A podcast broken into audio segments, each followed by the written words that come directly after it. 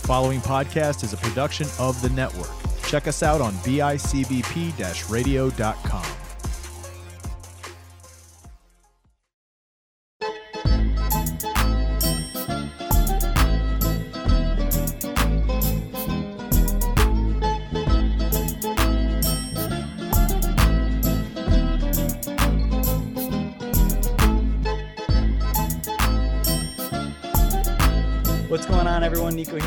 Spoon. We have another episode of the Sit Down, and I'm joined by probably, I mean, if you break it down with like into the world, one of the funniest people in the world, right? I I don't know. I mean, I'm not gonna say that. That's. I'm joined by um stand-up comedian Mike Lenoci. Mike, what's going on? Thanks for coming on. Thank man. you, thank you. As as as soon as you said that, I thought about a, uh, I thought of at least three, four hundred people. So that are funnier than me. I mean. Somebody like currently in the world, I think I guess definitely one you of said statistically speaking, with the billions of people, sure, you, you can. no, but it. I do think I do think um somebody that definitely is gonna have a very long career. You're definitely like oh, thank you. man. hilarious. I love all your stuff. Um, I I was just appreciate I was just watching. What was one? I just just literally just watching it. I was just laughing my ass off. The um, in debt or you have debt joke. Oh yeah, yeah. That one of my old classics. That one was, of my one of my few and only classics I have. But yes. It was freaking hilarious. What did like? Before we get into anything, I like what's like the joke process, like the joke writing process, like because a joke Um, like that that's like kind of like complex. You really don't see it coming, but Yeah, I mean, it, it your joke writing. I don't know if this is true for everyone, but it just evolves over time. The like the way you do it, and now I've come. I used like I'm I'm very uh, organized and like kind of like uh, OCD in a way and structural, and so I used to kind of like drive myself crazy with the way I would come up with my jokes. I felt like it was sloppy and all over the place, but now I just like let it happen, and then I structure stuff afterwards. But I mean, I'll, I'll have an idea and then I'll jot it in my notes on my phone. Mhm. And then maybe I'll think about where I can plug it into my routine right now, if that makes sense. So, I mean, now that's not something I was able to do years ago when I was first starting out. You're, you're just throwing shit against the wall. Mhm. And, you know, I'm trying them out at open mics. And if I felt confident enough to do it in a show, then I would do it in a show and then it would work. And then you would do it again and again. And then your set would just be let's say you're doing a 10 minute show then my 10 minutes would just be my five best jokes here you go and there's no theme to my act. Whereas now my act is a theme and it always has been for like the last few years. Excuse me i think i'm about to sneeze. God bless you. anyway um so i now have like um a themed set. So like if I you know i know what my 15 to 20 minutes is but if i have a new idea i first process whether that idea fits in my routine if it doesn't i might write it down and then just save it but i know whether that idea can fit in my act if Gotcha, that yeah. makes sense I don't think, pe- yeah, I don't yeah. think people realize how hard joke writing is. Like, I've, I've like tried. I don't say I've done stand up. I've been to an open mic and participated in an open mic before, just to like, I guess, get over the fear of like public speaking, more or less. Never to like try to become a comic, but that's the hardest thing to do. Probably like one of the hardest things to do in the world is to write a joke where people actually laugh at it. Yeah, I mean, it's also like there's certain people who are like really good joke writers, and they Mhm. can just like you could be like, hey, here's a subject, here's a topic, write a joke about it, and then they Mhm. could write like four or five jokes about it, and then there's people who kind of like I would say myself, they kind of just uh, I'm I kind of talk about myself on stage and and whatever's going on in my life. Mhm. So I learned how to write for myself, but then I also learned how to write for my act because now it's like um, what I do today. If I wrote that on a piece of paper, it's not going to be a structural joke that someone could read in, in a, like a joke book. It wouldn't work. Like it Yeah. would have to be delivered by me the way I Mhm. do it. So like it's just like, and it wasn't always like that. Like that in debt joke is is like a like a well written joke, but you know when I am saying it, it's not delivered anywhere. It's not like special the way I'm doing it but the way I'm doing stand up today, it doesn't even fit in my act. Like my the flow of what I'm doing. Yep. I could do that joke still and it would still work, but it's just kind of like doesn't really go. It doesn't like it just it's not part of my flow anymore. Mhm. Um, and I don't I feel like that joke anyone could do. if you could just take another comedian and give it to him and he could deliver that joke whereas the stuff i'm doing today only i can do it Gotcha. and it, that took 10 11 years to get to like the my act so now if i have an idea i'll plug it on my phone getting back to the original question and then i'll try it i'll plug it in on stage in between jokes and feel it and see if it's getting like a reaction. And then if it's not i could just jump into the next bit but if it is i can stay there for a little bit but now i have an idea if it's funny and then i'll go back and listen and then rewrite it on a notebook. So then mm-hmm. so there's like three processes. I'll put it in an, in my notes in my phone i'll write on stage and then once i've performed it on stage i'll go back and listen and write in a notebook rewriting the joke Very and then until it's like engraved in my brain and then i'm just like going back on stage and and twerking it on stage that's pretty much the process so i don't That's know so if that's confusing but no, like, no. I mean, I understood that for sure, and that, it's like one of the first times someone's explained it to me that it's like there's there's levels to this for sure. Like, and you could tell. yeah Like, but it wasn't always like that i just you just like uh, i remember some older comics would always tell me like you just learn how to like write for yourself and i never really understood that until like the last couple of years now it's like i have my system i just know I, I know how to do something like if i if i have an idea for a joke and i think it fits in my routine i'm like okay i know how to like kind of deliver this on stage and figure it out and then put it For through my sure. process awesome, very cool. Yeah. So, how did you first kind of get into stand up comedy? I guess because it's uh. I don't know. It's like one of those like you hear like so many different stories from stand-up comics. So I guess what's your story about how you entered the world of Um, I I kind of like always wanted to do it when I when I would watch like uh I would see it on TV when I was like in middle school. Like I don't you know like was really how old are you? I'm 24.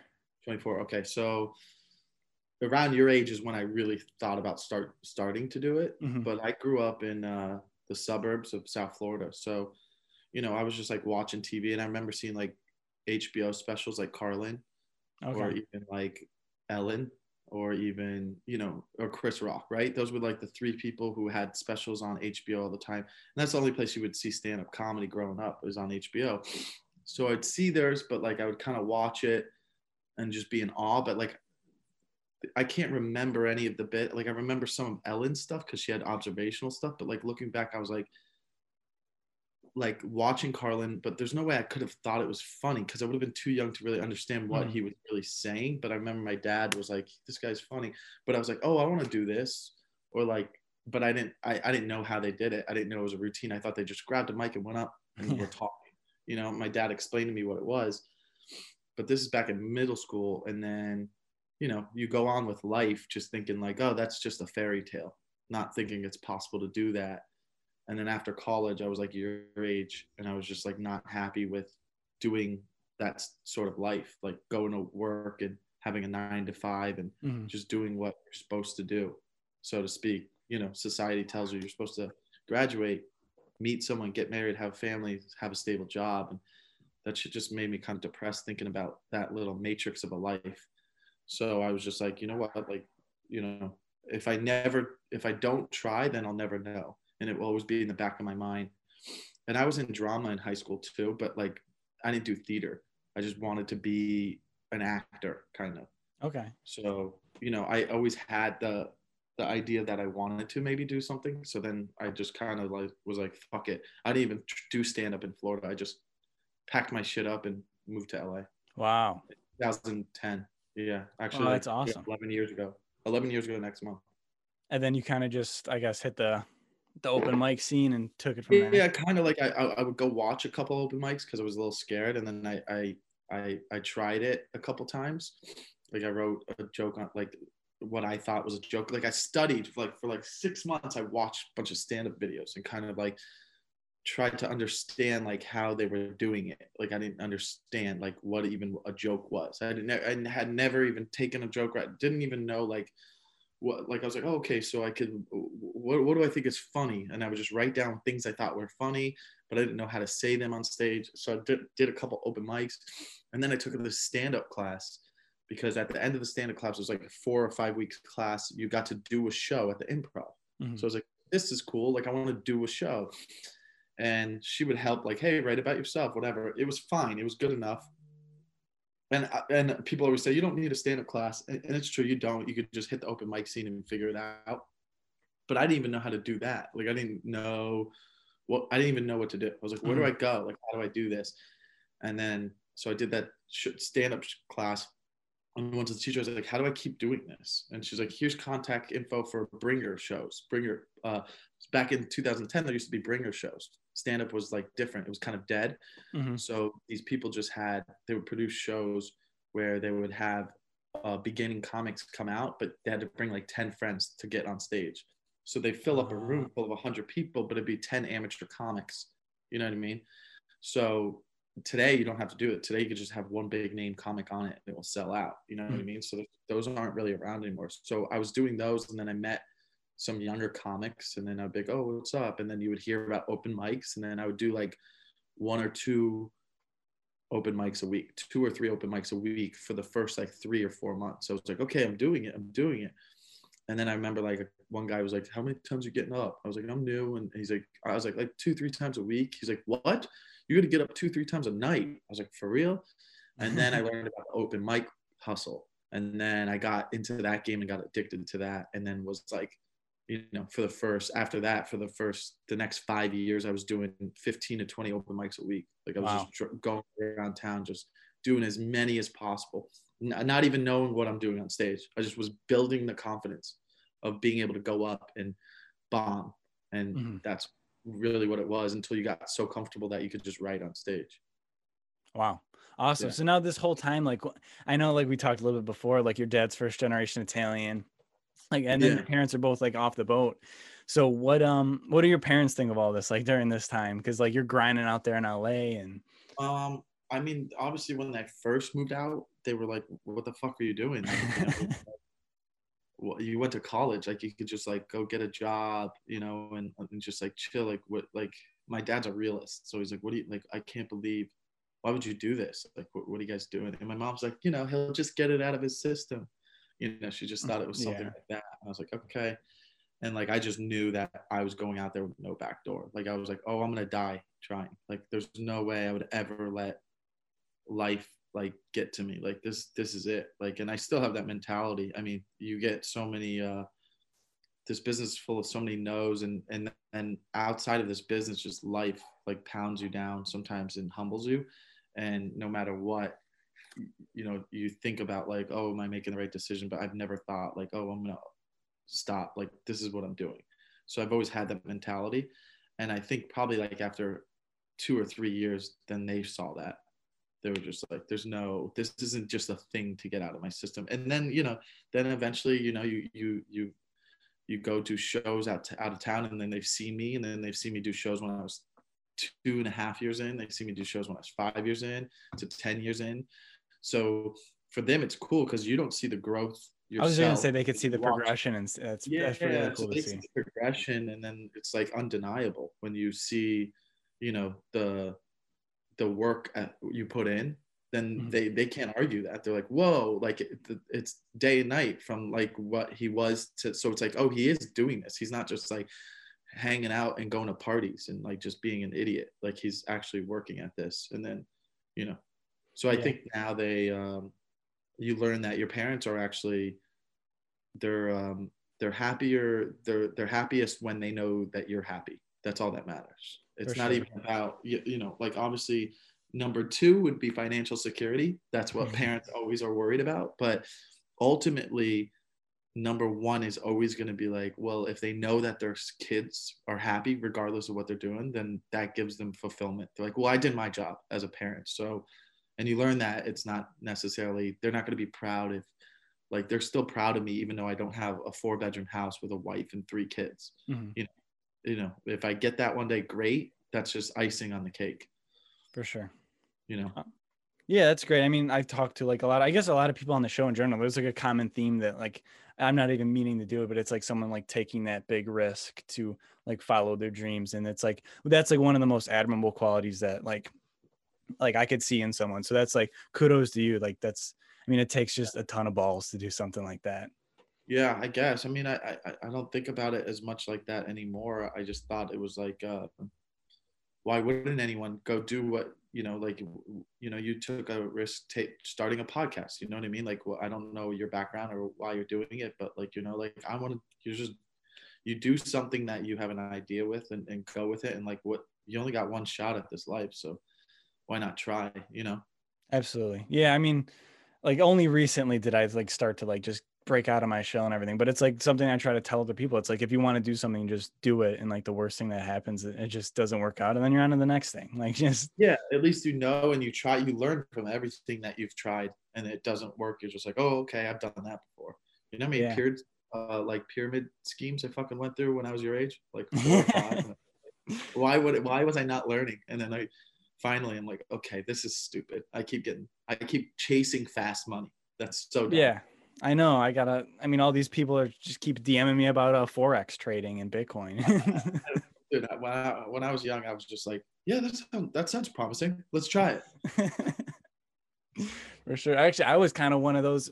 I started one of those in high school. Like my dad had a hookup at a gas station where he could get, I think it was like five candy bars for a dollar. All right, just some wheeling and dealing shit. and so I would, I was like, okay, buy a thousand candy bars, and I would sell boxes of candy bars to other people to sell candy bars to other people. So I was like, You were the wholesaler. I was the wholesaler of the candy bar scene, and um, in Nice. Lewiston Porter, and Made money. yeah, I made it paid for my like varsity club trip that year, so I was pumped. At least you, at least you were making money. I was always losing money in everything I tried.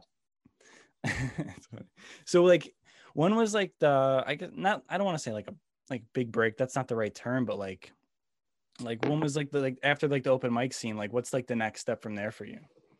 I mean, there's no like one big break. It just it, it just keeps happening. It just keeps Yeah. going. It's just like you know, like like from the outside looking in, people could be like, that was his big break, or that was like, but nobody ever has just a big break. It's just like it's just the the work they've been putting in evolves into that moment. Yeah, that's So- why, that's why I didn't want to say big break because like I know like especially with Yeah, like being so an it's like- entrepreneur, an entrepreneur, com- comedians, like artists, singers, like like people say they're an over they're an overnight success, but they've worked the past twenty years to become an overnight. That's what people think. I mean, people think like they, they come across a special on Netflix. They're like, who is this guy? Oh, wow, he's amazing. Like, there's 20 years behind that. Yeah. And then there was so many other things that he was in. It happens all the time. I, I still even do it with like a TV show. I'll be like, man, this guy's good. And then I'll go on IMDb and I'll look up the actor. I'm like, oh man, he's been working for 20 years. He's been in this, this, this. And it's like, you'll see all the other shit he was in. You're like, no, this is just the first big show he finally landed yeah, but he's been acting for years. You know what I mean? Mm. So it's like that, but like it happens. Like I I would say one of the biggest things that helped was just hanging out, just being around, just always like even if I finished open mics, I would go to the comedy clubs and hang out and just want to be around all the big comedians. And then like I just would like try to talk to them and pick their brain, but like organically and not and be annoying. Like you know what I mean? And and like I would just be around watching. I would just like I would do my open mics, go to the comic clubs, hang out, and then even if I didn't have a show or didn't do an open mic, I was just always at the comedy clubs. Mhm. I was just like, okay, well, this is gonna be my life. This is gonna be my second home, and I would just keep hanging out, and you meet people, and you know, I can't tell you how many times like I've been there, not doing a show, and someone's like, hey, do you want to do this? Do you want to do this? Or hey, you know, I mean, the first person that ever approached me even about the road life. I, I didn't know anything about comedy outside of LA. Like I didn't know how you get work or how you make Mhm. money. I didn't care to make money doing it. But it was like Bobby Lee. He was like, he just came up to me and he was like, Hey, um, I'm gonna have you come open for me on, on New Year's in San Diego. And I was like, Yeah, that that would be that would be awesome, really. And I didn't know if he was telling the truth. And I remember for months leading up to it, I was like, Is this really going down? He's like, Yeah, man, don't worry. And I thought he was gonna flake. But like once I did that, then I learned about like um, looking on like websites of all the comedy clubs locally, like in San Diego, Irvine, Ontario. Like I look at them, and then if I saw who was performing at them, if I saw it was someone new, I would be like, "Hey, can I host for you?" If if I felt comfortable in that relationship, that I could Mhm. ask that. I wouldn't go out of the blue and ask someone I didn't know that well. But then I like learned about like, oh, I can host and I can make money hosting as a young comic because nobody wants to host and it's a great way to get stage time so then you know just kind of getting in with comics like that and then being you know like working good with them or well with them and and hosting and then eventually get good enough to feature and then you can feature for bigger comedians and then eventually you get to start headlining you know Damn, I mean that's awesome. I mean, this is like the Yeah. first time for me, like hearing like the, the absolute grind, and then I'm sure like road life's a different, like a whole different animal, right? Yeah, I mean it's different when you're opening for a bigger comedian. It's great because like there's a crowd of people buying tickets to go see someone they're a huge fan of. Mhm. Where is like, you know, you go on the road with another comic who's not big. It's just like this is the this is the road. Like you might have a night with like 15 locals and and they're not all in, in it, you know. Or like I was just in Vegas at the Laugh Factory, and you know you're getting the demographic. Vegas can be hard for a comic who's not like you know a, a younger comic because like I'll, I'll walk out into the showroom and there's going to be you know five 60 year olds and then there's Yeah. going to be a table full of 20 year old girls or 20 year old guys and then there's going to be another table of like middle aged people 30s and your 40s like so your demographic is across the board in vegas so you got to make sure that you can kill like Mhm. for this room. So and it, fortunately like what i do it just does well you know it's more you know relatable probably to 30 year olds and, and older but still I, I think i still relate to like people in their 20s but you know that's just you know the you know, again if i'm doing the road like i have a one nighter somewhere like in washington dc in april you know i'm trying to figure out how to sell tickets. Like i just want i want to make sure there's some people there. You know what i mean? Like it's like so it's it's a different game. It's like more like it's like oh this is a new part of the game. Like now it's stressful. It's like okay i need to make sure i get people in there so that the club's happy with me so that the club books me again. So unless Yeah. you're like one of those guys who sells tickets like that it's now it's a business. It's like okay and I then now on top of on top of being a stand-up comic, you also have to be like a, a full-time social media marketer and whatever you have to do like at the end of the day however i can get people to come watch me do my art and if you fuck with it you fuck with it. If not i'm not going to stop doing it. So then that carry on with your day. Mhm. leave a comment if you want i'll delete it and then carry on. You know what i mean? Like that's the life but like i don't know. You know just i got to keep going. That's what feeds the soul Mhm, for sure. I think that's like um like because I see you do you do pretty well on you do well on social media too. I was just checking your you're like TikTok out and you're on TikTok, Instagram. i'm trying that I'm, I'm trying the tiktok now i'm trying to build it right now i'm late to the game because i was just like i can't get behind these dance videos but you know it was like now i'm just going to post my stuff on there and Yeah. whatever That's the best way to do it. Well, if you ever want to collab, man, we got like 50k on TikTok, so great share a post or i don't even know how it works on you can make some stupid Italian video because that's all, all the shit that Oh, we really? make. No, but uh, I always feel like I'm not that Italian for being Italian. Like you know what I mean? Like like I I feel like when people are like, "Oh, you're Italian guy, huh?" and I'm like, "Yeah."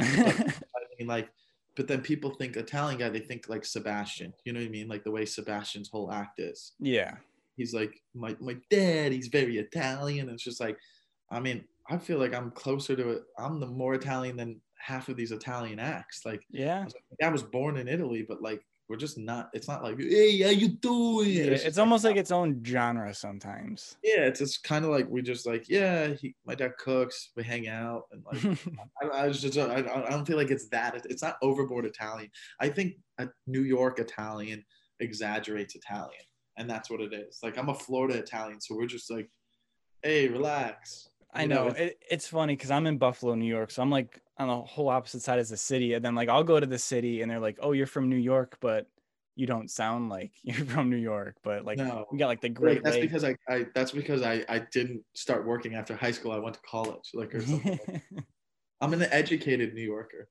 yeah, That's what it is. I know, but um, oh, what was I gonna say? It's brain fart for a minute, but um, it's like guys like Mike Marino that could do it all though. That's I wanted to give Mike a shout out for kind of semi hooking this up for Oh giving yeah, me a yeah, yeah. a shout out on his post. Mike's uh Mike's an awesome dude. He's a great guy. Yeah. Yeah, You just met him. that's I was in Vegas with. I was with him. So Oh, very cool. yeah, yeah, it was fun. That's somebody who's just been killing it for years and years and Been doing years. comedy a long time. Yeah. So I yeah, I hope I'm doing it as long as him. So which I will be, but I just hope I live that long. Not that he's old, but I'm just saying. Forget about it. I got you for sure. So, what do you got like coming up? I know you have um, your podcast, the Takeover, right? yeah, I just been working that, like rebranding it. Like it's now like I used to just I started it during the pandemic, really, just Mhm. sitting in my room because there's nothing to do, kind of like just a solo thing, just kind of talking, speaking my mind, and then I kind of was like, you know, getting bored from it, and I knew that I wanted to make a hangout show, just like kind of a show where I invite couple comedian friends on to just be silly. Yeah. And it's not like an interview show, you know what I mean? Just kind of like we're hanging out and making fun of each other. And so I linked up with this guy, and, and we built a studio, and you know, we've only done like seven episodes in there, but you know, again, it's a grind. We're just building it. We built a whole new page for it. So it's like starting from scratch because I don't post it on my stuff. So it's just like I'm trying to build it, and it's just like um, it can Yeah, be, I could- that's like one of the hardest things to do. That's why. it can be yeah, it can be frustrating. So because we're like, I can't. How do I get? How do I build this? And it's just like you just got to keep going and Yeah. not get down. But you know, I I forget I forget that, and I have to remind myself of like just keep building it, build it, and they will come. So it's like you know, we're not even two months in, so you know, just have to brand it and keep going, and that's literally all we have right now is just a podcast and wherever I can get up. You know, there's not Yeah. much going on. you had some you had some shows coming up, but it's like it's kind of like scattered all over the place. Yeah, like I mean, I have shows in you know in LA. I can get up once or twice a week right now, so it's a little bit better. Things are starting to open up, which you know isn't as much as I'd like. Like I now I'm at a point where I can get up five six times a week. I'll, I'll be happy. But right now, I think we're I think we're at 25 percent inside, but there's still no inside shows really. But Wow. I um you know I'm always I always have some stuff around town, but personal shows I have like something in Palm Springs in April, and then at the beginning of April, I'm in Washington D.C. or like, which is Arlington Draft House, which is right outside of D.C. So I have to like, you know, work on those, and then whatever else I can find in the in the meantime. Yeah. When when was like how long was like the period of time for like when like shutdown happened to like the next time you were on stage? Ninety days was the longest I didn't go up. Wow. Did that do you think that like that affected? shut down to like yeah it was literally 90 days and then we found me and my buddies like put a legal an illegal show on we went to a podcast studio and we had 15 people show up in a packed room that was very small Mhm. it was very unsafe but we didn't care we just wanted to go up and that was around june so we were like go so it was like 30, 90 days and then from that point on then there was like another maybe five weeks i didn't go up Mhm. You know how maybe like 45 days i didn't go up for a little bit but then then we kind of opened for a little bit and i was going up a lot and i felt back to normal. And then we shut down again in like november december but there was like this show we could get up at like once a week. So i felt i feel normal now. I mean and then you know now i've been getting up pretty regularly and then i was just in vegas we just did 10 shows in four Wow. nights. So it's like i feel great That's awesome. What do you think of like the Zoom shows? I've got like mixed feelings. I haven't done any yet. I've No? not. Oh, I've done. I did one at the the Hollywood Laugh Factory. They have the TVs up, and you can hear the people. So it'd be like you watching a show right now. Oh, so I can hear you, and no one like heckles or anything. They're just kind of because there's only like 25 people, and I've done it once, but I didn't do, do material. I kind of was just doing crowd work on the Zoom. So I was just like looking at the people, like, "What do you got going on back there?" Because I just didn't feel natural. So. You know, but I was watching other comedians and they were doing some material. So I was like, you can do it. But it was just like my first time. So I was just kind of feeling it out sure. like I would do that again, sure, but I didn't um you know, I didn't do I haven't done like a Zoom show like this. If I did, if someone's like, you want to do it, I'd be like, I'm just gonna kind of like riff. I'm not probably not gonna do material. Yeah, and then you're gonna look at the kid with the Italian flag in the background Yeah, and just be like, roast how- them. how flags do you have behind you? Like why like why do you have two? And Yeah, that one. like why is there two? And then like did you do you have an iron? Can you iron? Or it will melt it, you know. I don't know. Is there a dry? Are you in a fucking classroom? Like, why is there a dry erase board behind you? It looks like you broke into a fucking school, and you're like, I'm doing my podcast from a school. Like, there's a clock above it. It almost looks like you're you're like parents or teachers, and you're using their office or something. That's awesome. You have a medal. I don't know. Would you run a marathon? You know, like I don't even know. like that's what I would do. Like that's literally what I would do. Like this is what I'm doing. You don't like it. Bye. that was awesome. That was that was good. I I love. I'm like one of those. People, I love being roasted. Like that's like the greatest thing in the world. last Italian podcast. What was that? I was hoping I was gonna get to eat on this podcast, the Wooden Spoon podcast. It's like you may maybe you're gonna have food sent to me. So I know I was- should have. That's that's on me. Yeah, oh, I see you were you were eating good with Mike Marino out there. that's why I was there. Yeah, That's why I was like, okay, I'm gonna eat, I know. and then heartburn for the next two days. we got to get it catered next time for sure. Yeah, But Mike, thanks so much for coming on. I really, really appreciate it. Um, where could everybody like check you out, like show dates, anything like that? Just mikelenoci.com or just go to my Instagram, Mike Lenoci. All right, we'll put all those links in Yeah. the description for sure. But yeah. Yeah. I appreciate you coming on. This was a freaking blast, man. If you ever want to do it again, or Sure, let me know every few months. would be pumped every few every few months. We'll, we'll break you. We'll break you. We'll break you into the Italian demo before you know it. You'll be talking with a, a fake Brooklyn accent. Probably. I'll check them out. If we got anyone in DC, come to my show. all right, yeah. If you're in DC, go see Mike. All right, But man. every- Thank you. Yeah, of course. Everybody else, thank you so much for watching this episode of the Sit Down. We'll see you in the next one. Ciao.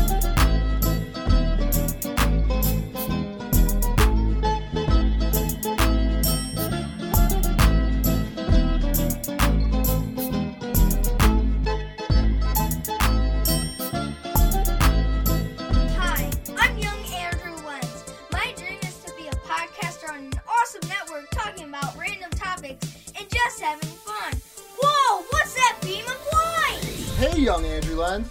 It's me, Andrew Lenz from the future, telling you that your dream is gonna come true. What? No way! Yeah, you're gonna have an awesome podcast called Let's Talk, but no politics, okay? And new episodes come out every Sunday on PIC